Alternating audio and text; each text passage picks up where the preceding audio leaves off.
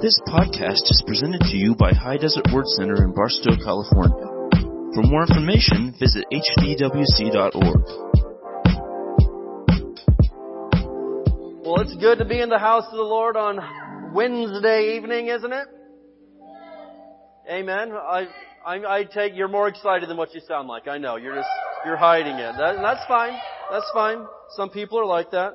Not normal people, but okay. So what we've got going on tonight uh, is this. Um, we're going to go ahead and bring the ushers up for our uh, Wednesday evening tithes and offerings. Um, let's remind you uh, this Friday night is the Rooted group, uh, Lift Rooted.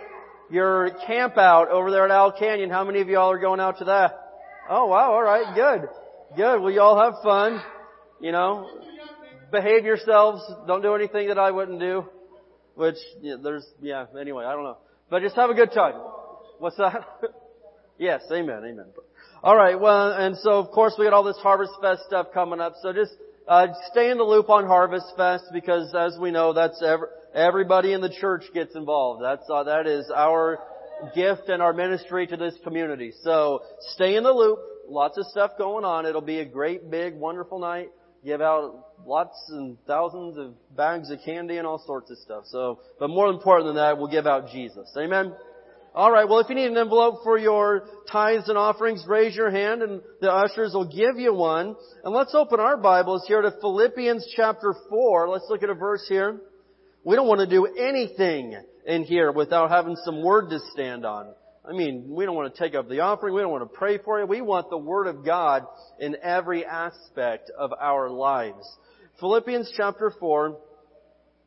And of course this is probably pretty familiar if you've ever studied finances from scripture or if you've uh, been, been standing on some word for finances. Philippians chapter 4. And we're going to look here at verse 19. Philippians 4:19. And in the King James, of course, it says, And my God shall supply all of your needs according to His riches and glory through Christ Jesus.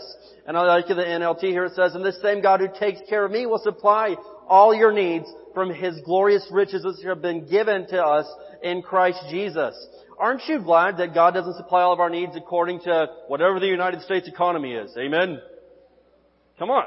Uh, my God shall supply all of your needs according to your employer and if they've made a lot of money this quarter. No, it doesn't have anything to do with that. My employer is not my provider. I mean, God uses them, and that's fine, but my provider is Jesus. And that's where a lot of people go wrong, a lot of Christians, they're, I mean, God will use a lot of avenues. He will use your employer to help provide for your needs, but you're going to get yourself in trouble if you get your eyes off of Jesus and you start seeing that job as being your source of provision. It's an avenue, but it's not the source. Amen? And you gotta realize that, that Jesus can supply your needs with or without that. He'll find another way, but God will supply all of my needs according to His riches and glory through Christ Jesus. And, and He, amen. I mean, you gotta just remember, Jesus is the source. And He'll use a lot of avenues, but He's the source. And that's why it's real easy to tithe. It's real easy to give offerings. It's real easy to help feed the poor and to do the great things that Christians are called to do because you realize God's going to supply all my needs. What do I care? I'm going to do what He said to do and I don't have to worry about it because He's going to supply and make up the difference and then some. Amen? All right. Well, this isn't an offering uh, sermon tonight, so let's get moving here so we can get into the real sermon. Let's go ahead and say our financial faith confession, and uh, we'll bring the the uh, our tithes and offerings up. And uh, remember, man, these are not just words we say. Okay, don't let this be a tradition. You speak words of faith over your finances, all right, and realize that God really will supply your needs. But you, we don't just speak words because we got nothing better to do.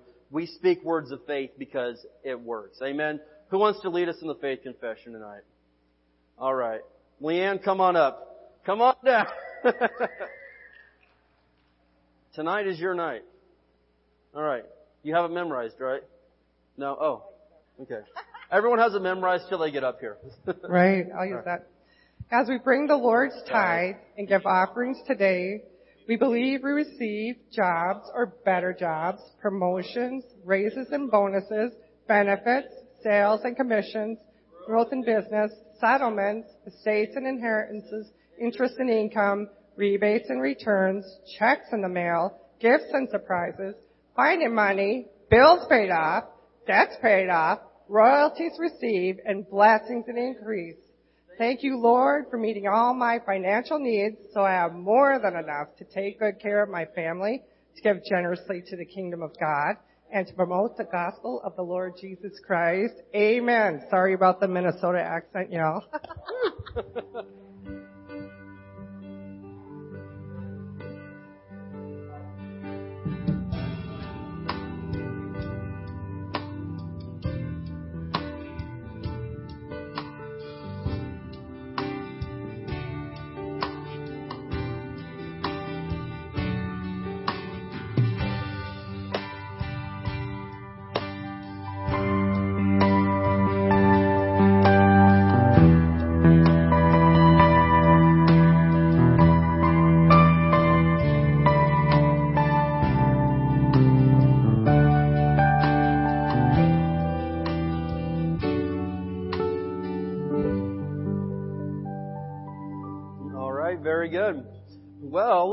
to catch up, on Wednesday nights we've been doing a series called Call of Duty Spiritual Warfare.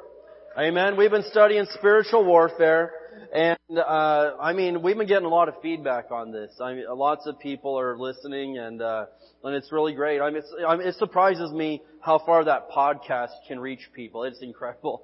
I mean, people all over the world will contact us sometimes. Japan, Holland, South Korea, uh, I mean, just all these other countries. It's incredible. The people that are listening to this little church here in Barstow, California. But praise God, uh, the Lord, the Lord uses uses these things. So, uh, but tonight we're on part four of our Call of Duty spiritual warfare series.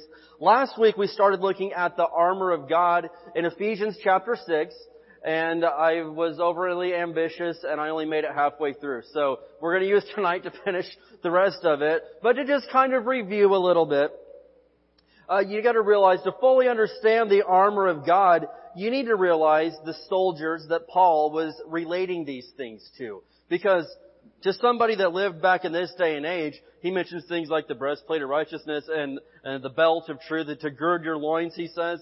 And I mean, they just, they got that. They saw that because they were familiar with what the combat gear of the day looked like. But for us, if I mean, I never come up to anybody and say, have you girded your loins today? Like, what? What does that mean, you weirdo? Like, we don't talk like that. But, but listen, somebody that was familiar with the, uh, with the, the combat gear of that day, they're like, oh man, I get that. That makes sense. So, he's relating things obviously to the Roman soldiers of that day and to somebody that lived in Ephesus in this day and age these things made perfect sense. They didn't have to stretch their imagination at all. And so what we're trying to do here is explain the spiritual aspect of what each of these are and kind of also give you a little bit of a description of what the Roman battle gear was like so, so you can see a little bit of the angle that Paul was coming from. Now I give credit to Pastor Willie George out of Tulsa who I learned a lot of this from. This is, I learned a lot of this from Pastor Willie George so I just, I'll throw that out there. So last week we looked at three different aspects of your battle gear. And so um, let, us go ahead and look at Ephesians chapter 6, verses 11 through 17. Let's go ahead and turn over there. Ephesians 6, 11 through 17. Because I believe that it is definitely time, if you say that you're a soldier in the army of God, you ought to know what your armor is. You ought to know what it does, how to put it on, and what to do with it once, you, once it's there.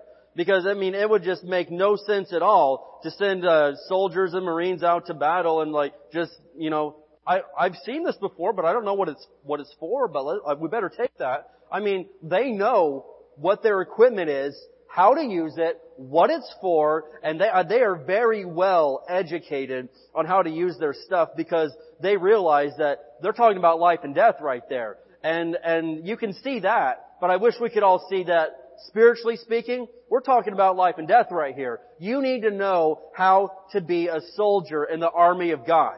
And you need to take it serious. Because guess what? Even if you don't, the devil takes it serious. Just because you, you know, just because some Christians decide, well, I mean, I, I yeah, it's in there, but I don't, I don't know. I'm, I think you're kind of overdoing it here. Well, the devil doesn't think that he's going to overdo it on you. Listen, you've got to be serious because your enemy is serious. And if Christians were as serious as their adversary was, we'd be kicking some booty around here. We'd be doing a lot more than what we're doing. So Ephesians 6, starting at verse 11 in the New King James, it says, put on the whole armor of God. Does it say, put on at least 50% of that stuff? You may need it someday. No. It says put on all of it. Put on the whole armor of God that you may be able to stand against the wiles of the devil. The wiles, that means tricks. So he says you need to put on every piece of your armor so you can stand against the tricks of the devil. For we do not wrestle against flesh and blood, and that's where most people completely get it wrong right there, because you do think that you're warring and, and wrestling against people. You think that people are the problem, and it's really not. It's the devil that works through people that's the problem. And so Paul reminds us, we don't wrestle against flesh and blood. We're not fighting people here, because when you fight people, it's a losing battle. You weren't ever promised victory in physically fighting people. You were promised victory when you fight through Jesus Christ, spiritually.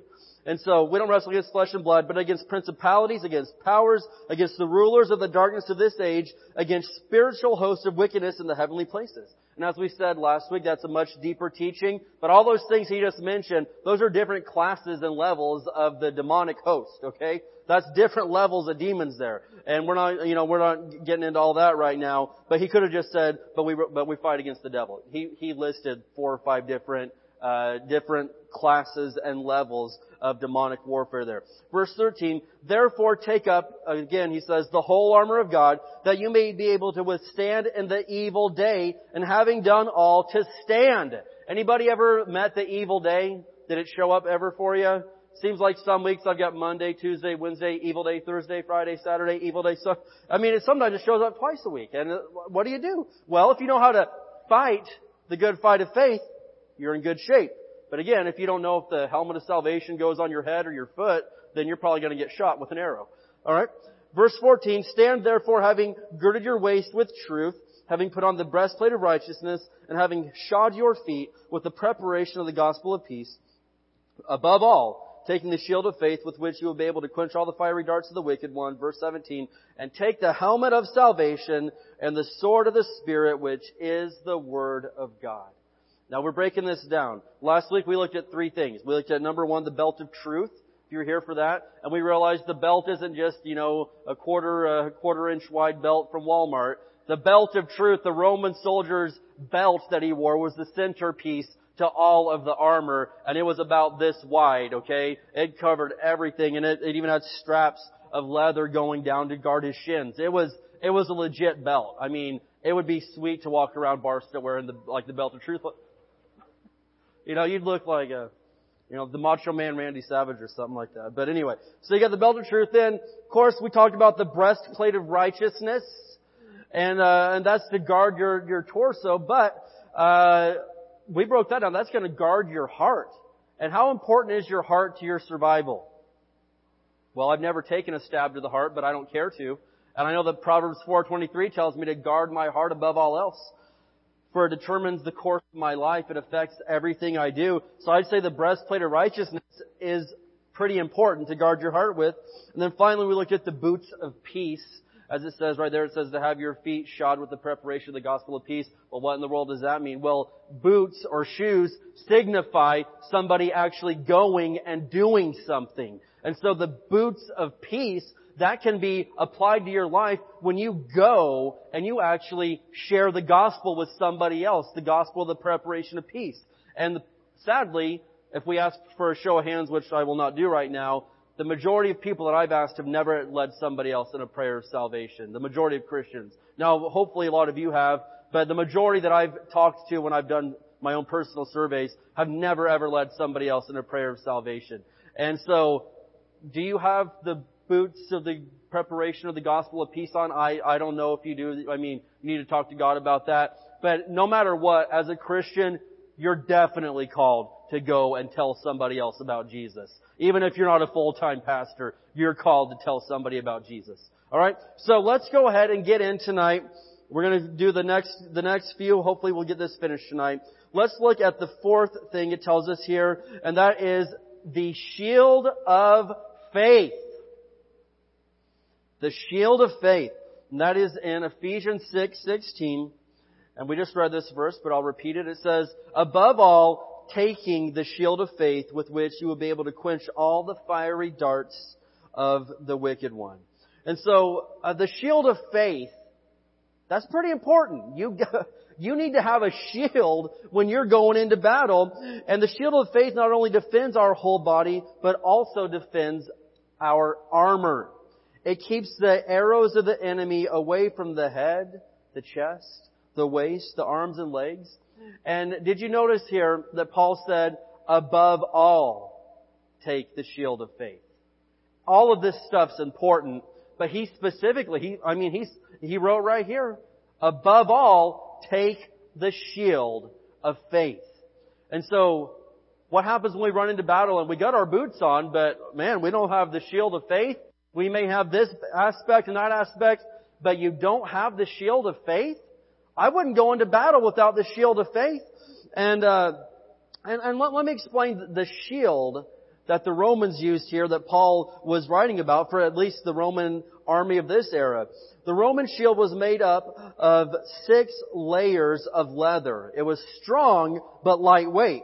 It could completely repel arrows. The shields, this is interesting, the shields had hinges on them so they could lock together with the guys beside them and they could, they could form a moving wall. And they could charge up there just one big wall because their shields in the Roman army could lock together. So you could have a whole row of guys that are just a moving wall advancing towards the enemy. And so, you know, of course we've got much more advanced things than that in 2018, but that's pretty incredible, the advancement that they had right there.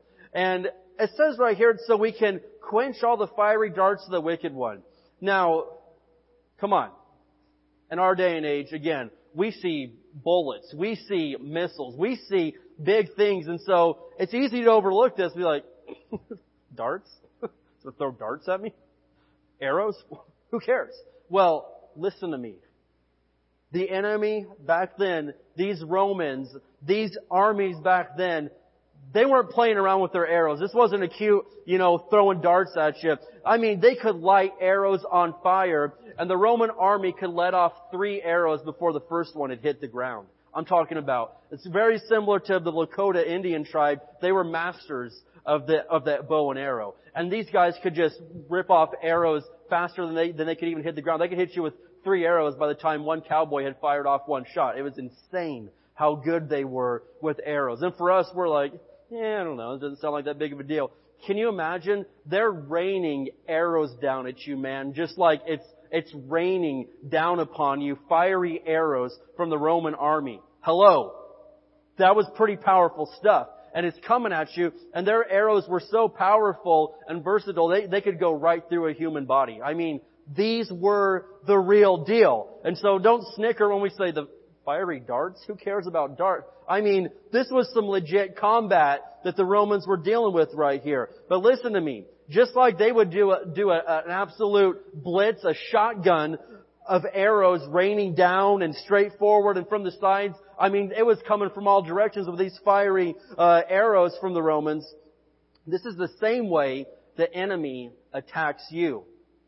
Has anybody noticed, besides me and Donnie, because we've talked about this, that sometimes, I mean, it would be nice if you could just plan out, okay, the enemy's going to attack Monday at 9, and then if I can fight that off the rest of the week, I'm good. Honey, put that in the calendar. We'll plan on that, and then we're good. We can just take the rest of the week off.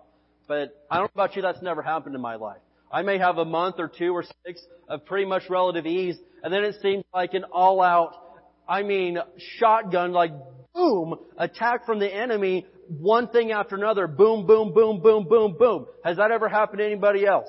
That's happened to me before. And I'm telling you, of course it's not pleasant, but I'm not sitting here complaining or whining about it because I've got the shield of faith. I have a way to block these hits. I have the shield of faith. And, uh, what does the Bible say that this shield is made out of? I just said it. Faith. The shield of faith. Now, if you've been in this church very long, I'm going to ask you a question and you should be able to answer it. If you can't answer it, hit the door before I hit you. No, I'm kidding. I'm kidding. I'm kidding. How does faith come by hearing? Or how does faith come? All right, I just gave it up. All right.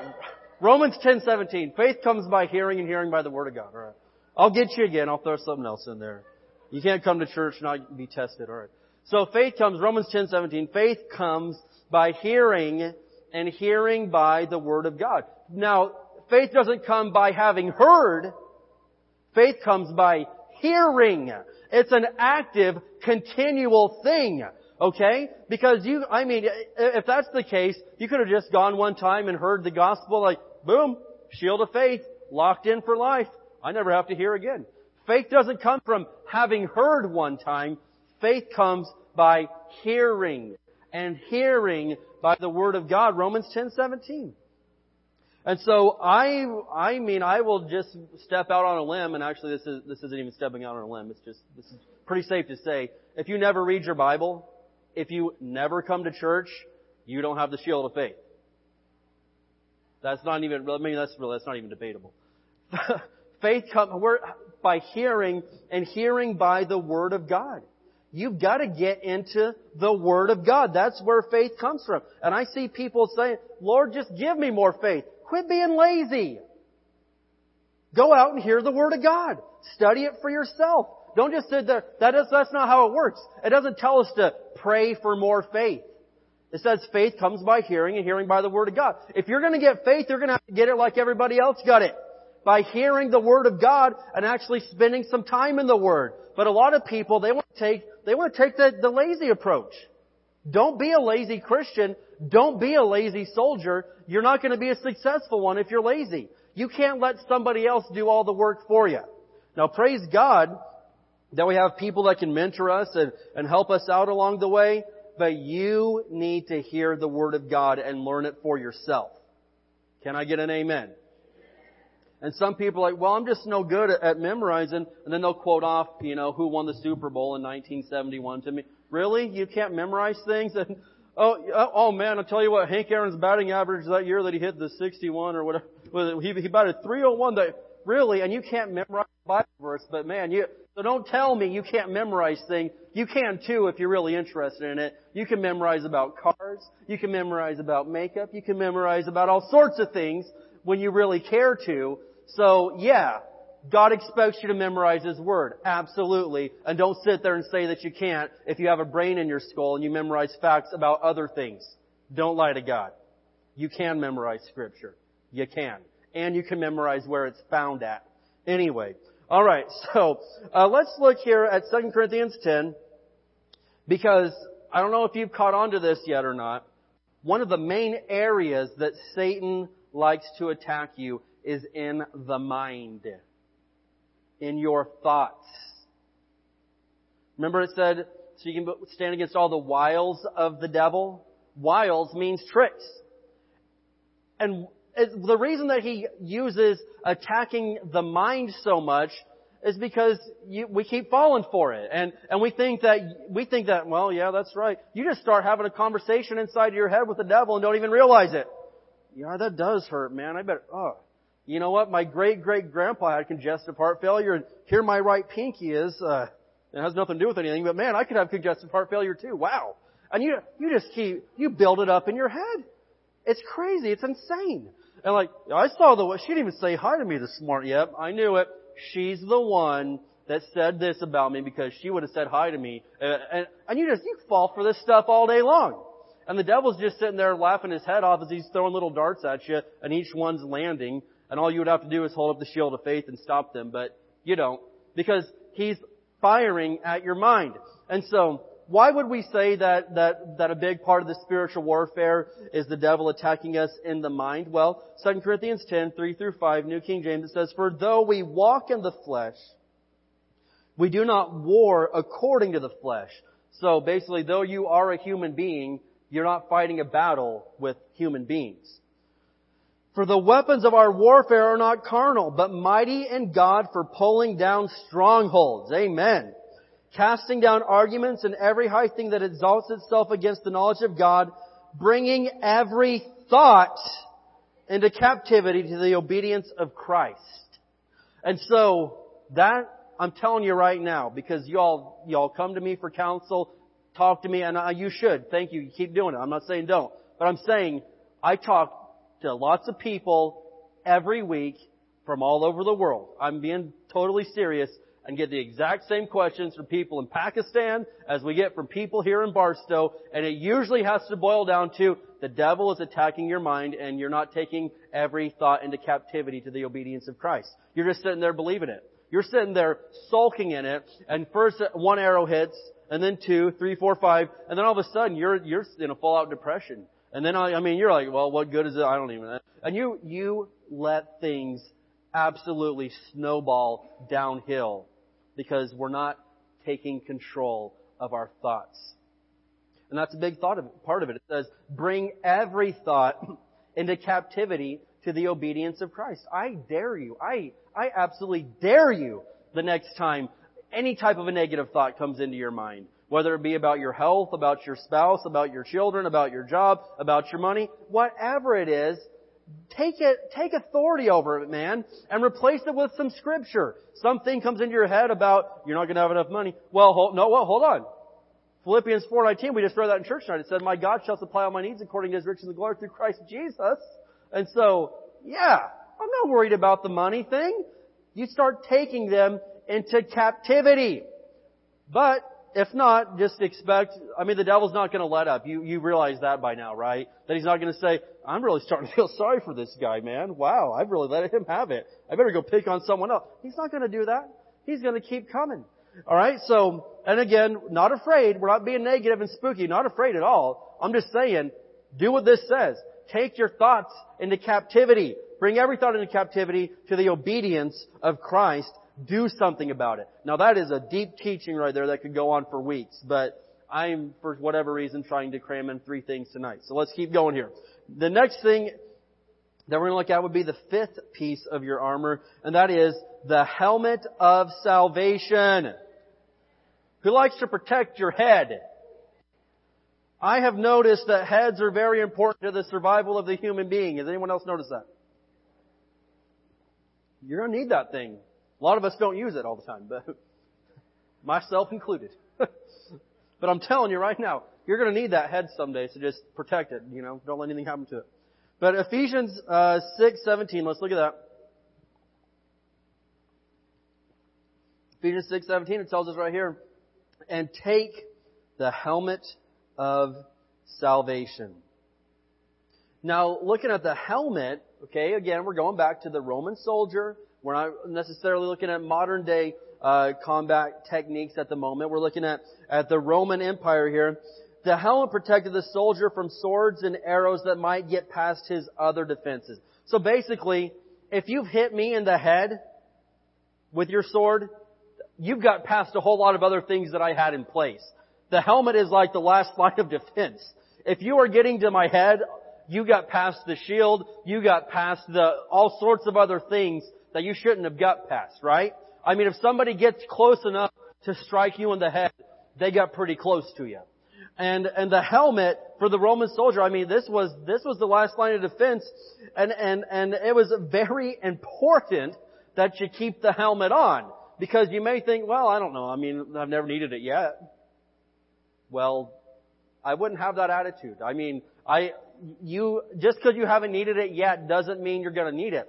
But I will say this, we're talking about not just the Roman helmet, we're talking about the helmet of salvation, and you have needed that yet. Because you're not even a Christian if you don't have the helmet of salvation. Salvation is how you got here in the first place. And so, for you as a Christian, the devil may fire off a ton of arrows at you like we were just talking about. And if those have worked, he's getting closer and closer and closer because you didn't block the arrows that he was shooting from a hundred yards out. So he's just getting closer the whole time till finally he gets so close that he's right up to the level of your salvation.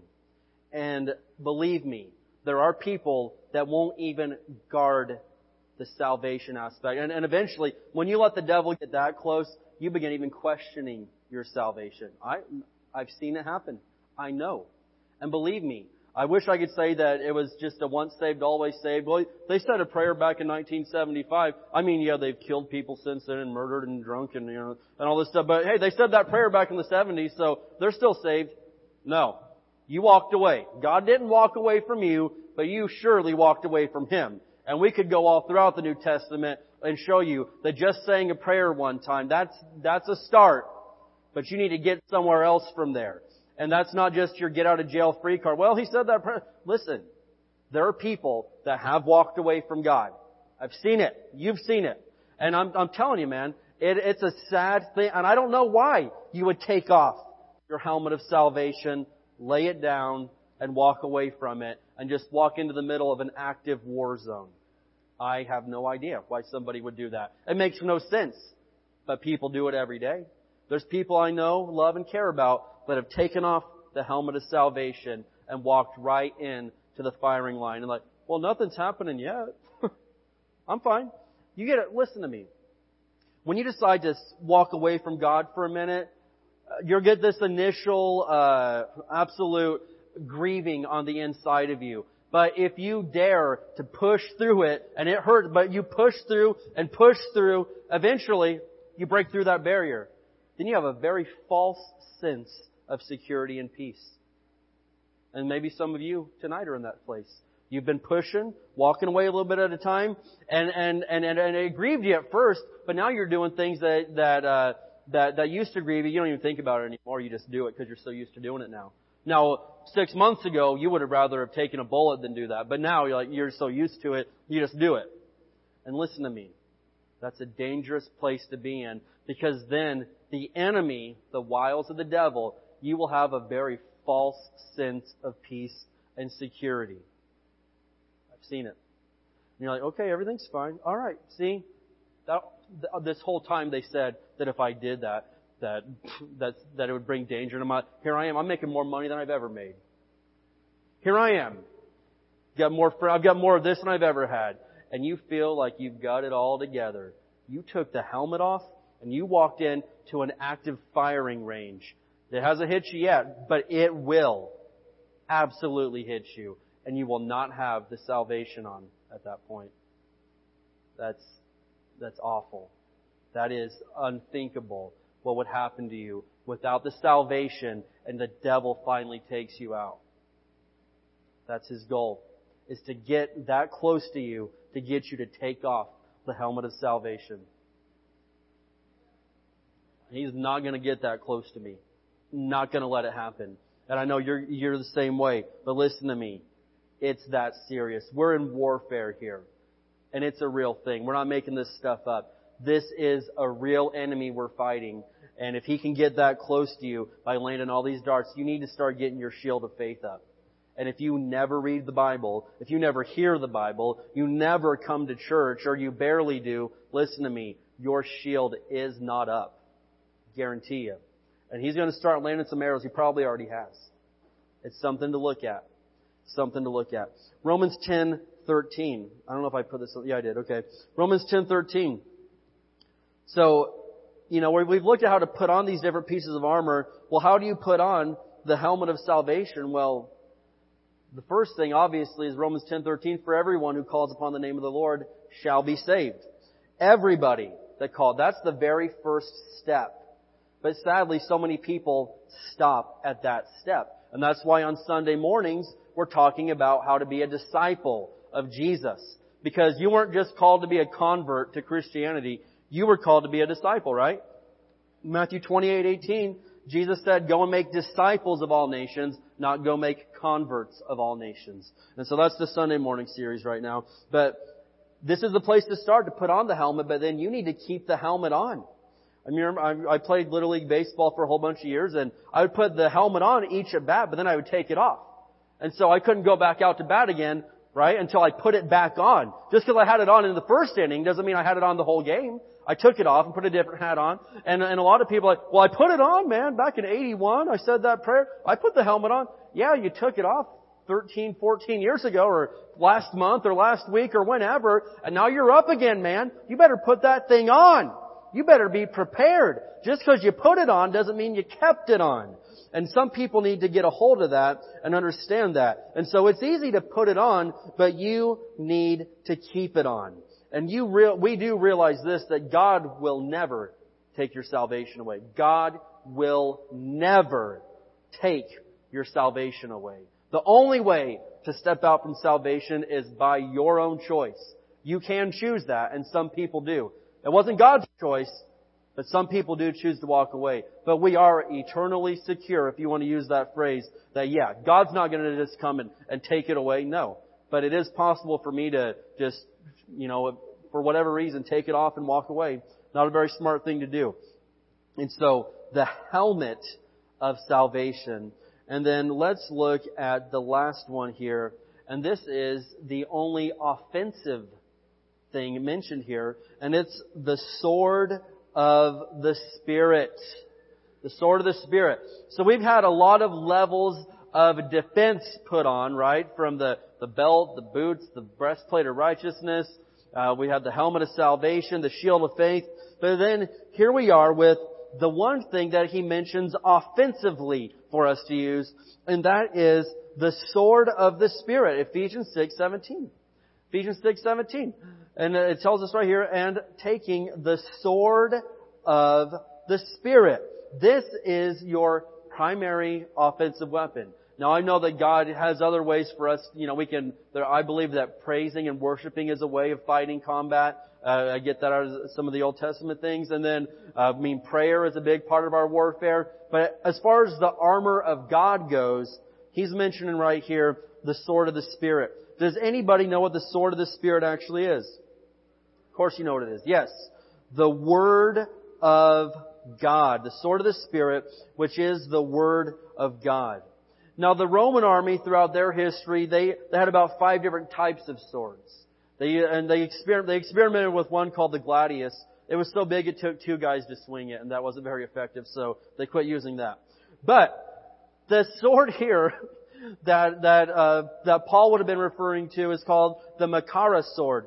Both and it was it, both edges. It was a double-edged sword. Both edges were razor sharp. It's about 19 inches long, and the tip of it was turned upward don't want to get too gross, but when they stabbed someone, they could twist and pull out someone's intestines. so, but I'm telling you, it was a, it was a pretty, pretty nasty thing. But these soldiers, they were walking around the streets of Ephesus and all these other cities all the time with this thing just hanging right there like, I dare you to mess with me. People saw this sword and they knew like, okay, I don't want any part of that. The sword spoke for itself. Oh, so then when Paul said, you need to take the sword of the Spirit. I don't know what you picture in your mind, but listen, you need to picture the Machaira.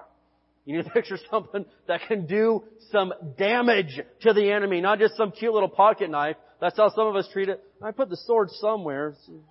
Oh. All right, I'm ready, devil. You're not ready. You're not ready at all, man.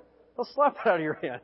Listen to me. You need to have the sword of the Spirit that Paul was talking about. A real weapon. A real weapon. And I'm telling you, the Word of God is that dangerous to the devil when we use it, just like this was. You can do some damage to the kingdom of darkness. Now unfortunately, most Christians don't really know how to use their weapon. Why would I say that? Well, one reason is when someone comes to me and I say, okay, what verse are you standing on for that? Oh boy. Oh gee. Let me see here. Uh, was it Genesis 1 says, beginning God created the heavens and the earth. Yeah, but you're coming to me for healing right now. Then you're, you're, that's a good creation verse. That's an awesome one. But you, what verse are you standing on? And I'm challenging this whole room tonight. You've got issues. I've got. We've all got stuff we're facing right now. What specific verse are you standing on? And you do need to know chapter and verse. Yeah, because you know, well, didn't it say? Uh, I can't remember Old or New Testament, but uh, by Jesus' stripes or stri- by His stripes we're healed or something like that. I, I can't remember. And you wonder why you're not winning the battle. You've got the weapon, you just don't know how to use it. That'd be like sending our Marines or our soldiers over there and, and they're like, how do you use this thing, man? And the enemy's moving in and I, uh, I don't know what to, how do you, does anybody, help? Somebody help? I don't know how to, no man, they are efficient. I know especially our Marines are with those rifles. They, they know everything there is about that. My brother, I know Tony back there, they know how to use a stinking rifle when they need to. Listen to me. You should not go into battle not knowing how to use it. And sadly, a lot of Christians are in the middle of the war zone. They do not know how to use the weapon. Again, you should have a, I'm, I'm being serious. What verse you, specific verse or especially verses are you standing on right now? Something should instantly come to mind. If not, it's doubtful that you're really using the sword of the Spirit. And let's look at Hebrews 4.12. Hebrews 4.12. This is another mention of the Word of God and swords. Ephesians 4.12. Now, I, I, will, I am proud of some of you. I have seen a lot of you really getting into the Word lately. Especially on the Bible app. I've seen that, and I like that. I mean, I'm just, I've seen um, Nadine over here. This lady's been devouring some Word lately, guys. She's been, she, every day, I mean, I see her, she is digging in, and that is awesome. And I'm telling you, we, all of us, we need to be doing that. We need to be taking it really serious. Hebrews 4:12 says, "For the word of God is alive. It's powerful. It is sharper than the sharpest two-edged sword." And so we just talked about that Roman sword, and, and here we are in Hebrews, and it says it's sharper than that. It's better than the best two-edged sword. And I think we could say in 2018, the Word of God is more powerful than the, you know, than the absolute best rifle on the market, than the best, than the best missile, than the best artillery, whatever it is, the Word of God is more powerful than that. And then as some of us are like, I don't know, a, a Bible? You don't know the Bible like some of us know the Bible. You would realize that, yeah, it is alive. It is powerful. It is sharper than the sharpest two-edged sword, cutting between soul and spirit, between joint and marrow. It exposes our innermost thoughts and desires. And I mean, there's 15 sermons in that, so I'm gonna, I'm gonna refrain from getting into that because yeah, we could definitely do that right now. But the Word of God, man, if you really knew what you had, if you really knew the power that is in this right here, you would take this more seriously than you do your money. Well, this, everything I'm saying fits in with our Sunday morning stuff, so I've probably said all this already this week, but listen to me. If you really took the Word of God seriously, if you really loved it, this would come before your money. This would come before your entertainment. This would come before your TV. And I am certain that most people I know spend more time with their TV than their Bible. This would come before your phone. And now I'm stepping into even the, the I mean the 95% of people that I, I mean, I think I saw the average, average person spends about four hours a day on their phone. Average. Some spend more, some spend less. Four hours? Can you imagine if you spent four hours with your Bible? Can you imagine the shape, the blessings that would be in your life? Well, I don't know about you. When I spend time on my phone, I usually don't walk away feeling blessed. I'm like, wow, this world is just absolutely crumbling. But that's depressing. I can't believe I even read that. I mean, when I spend time with my phone, I don't hardly ever leave feeling built up and, and just, but when I spend time with the Word of God, I walk away feeling like a new man every single time. We've got some weak soldiers and I, I, we got a great room of people tonight. I'm not talking about anybody here, but I'm just saying we've got some weak soldiers that they don't know they don't know how to use their weapon at all. I mean, they. Where's the book of John? Where, huh? And you're going to witness to somebody? So now we know you're also not using the gospel of peace for your shoes because you don't even know how to find John 3:16. What page is that on? Is it on 986? I mean, come on, let's get real here. You need to be so familiar with this thing that the devil could come in the middle of the night and at a moment's notice, you're ready. It's locked and loaded right there, ready to go at any moment. Not, okay, whoa, okay, okay, here comes a hit against my children. I know, uh, I, I better call the pastor. I better call, well, uh, uh, where's my Bible? Where is it? Where's, if it's like that, you are not ready to use this thing, man. You don't know. You have no idea. And so how do we use the sword of the Spirit? Well, you've got to read it. That's the big part. But then we can speak the word. And that's a big, big, again, another big teaching that we could go into. But that's how the faith process works from the time you get saved from throughout the rest of your life. You believe and you speak. Romans 10, 9 and 10 tells us that if we believe in our hearts and say with our mouths that Jesus Christ, God raised from the dead, we will be saved. Believe in your heart and say with your mouth. And then Mark 11 tells us, believe in your heart, say with your mouth. Mark 11, 23, 24. It just keeps repeating it. It's the same cycle. You believe in the heart, then you speak the word with the mouth. It's not, I mean, it's definitely not rocket science. I know that's not, you know, as uh, sophisticated and, and high tech as, you know, the bombs and stuff we use today, but it's super easy. God made the word to where anybody could use it. Whether you got a PhD or you didn't finish high school, this is for everybody. Nobody just is born with some upper hand. God's Word is for every person. But we're all responsible for learning how to use it. And so, I'm challenging us, I'm out of time, but listen to me. For the love of everything, man. Start using this thing.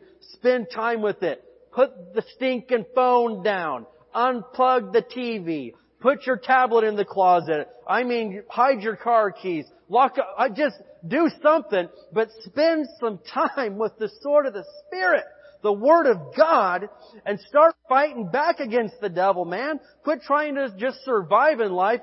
Start gaining some ground and getting into His territory and taking some stuff back. Amen? Learn how to use it. We are out of time. Let's go ahead and stand up together tonight. Amen? Thank you for listening to this podcast. For more information, visit hdwc.org.